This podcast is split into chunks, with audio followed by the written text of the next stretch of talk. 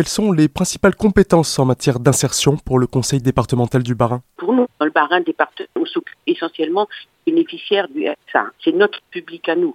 On est en collaboration étroite avec Pôle emploi, mais on s'occupe des bénéficiaires du RSA et nous avons mis en place, enfin, dans le cadre de la loi dans la lutte contre la pauvreté qui a été votée vous savez, en le décembre de 2018, euh, nous avions été lauréats de l'appel à projet pour l'expérimentation du service de l'insertion.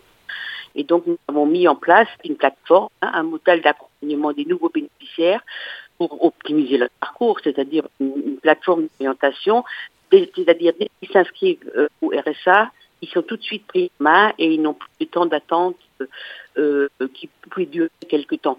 Que les personnes ne soient pas laissées euh, au bord du chemin, on les prend tout de suite en main dès leur première euh, semaine d'entrée dans le RSA. Ça, c'est pour qu'ils soient rapidement du système.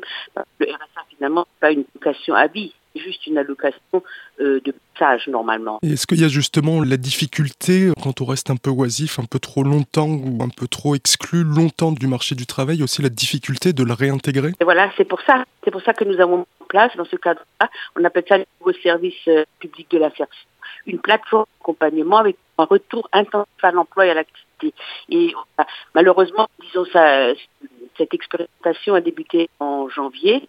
Donc elle avait pris un bel essor dès le début. Elle a été un peu freinée avec l'apparition du crise sanitaire. Hein. et nous avons un logiciel où les gens peuvent s'inscrire. On, switch, disons, entre les entreprises qui proposent des emplois et les bénéficiaires euh, qui peuvent, euh, peuvent en bénéficier, qui sont inscrits. Et ils peuvent effectivement switcher tout de suite euh, pour voir si les emplois proches de leur domicile, pour ne pas qu'ils prennent un emploi à 50 ou 60 km.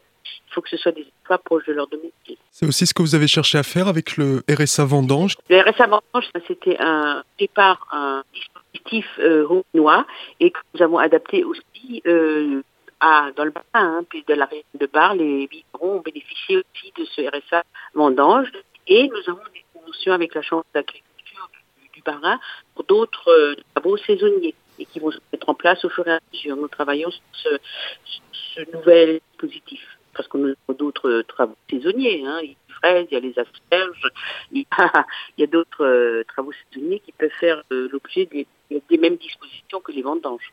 Et c'est pour les gens qui sont très très éloignés de l'emploi et qui ont besoin de rentrer en contact avec les autres. Vous voyez, c'est des gens qui ne sont pas, aussi proches de l'emploi que un bénéficiaire qui vont en vendange. Le bénévolat, c'est pour permettre à personnes de retourner dans la vie civile, reprendre des horaires, parce qu'ils étaient très longtemps au chômage, des, des de très longue durée qui font du bénévolat dans le monde associatif. Et c'est fini pour cette chronique sur la création de la future collectivité européenne d'Alsace. On se retrouve vendredi pour un nouvel épisode et on parlera cette fois-ci environnement.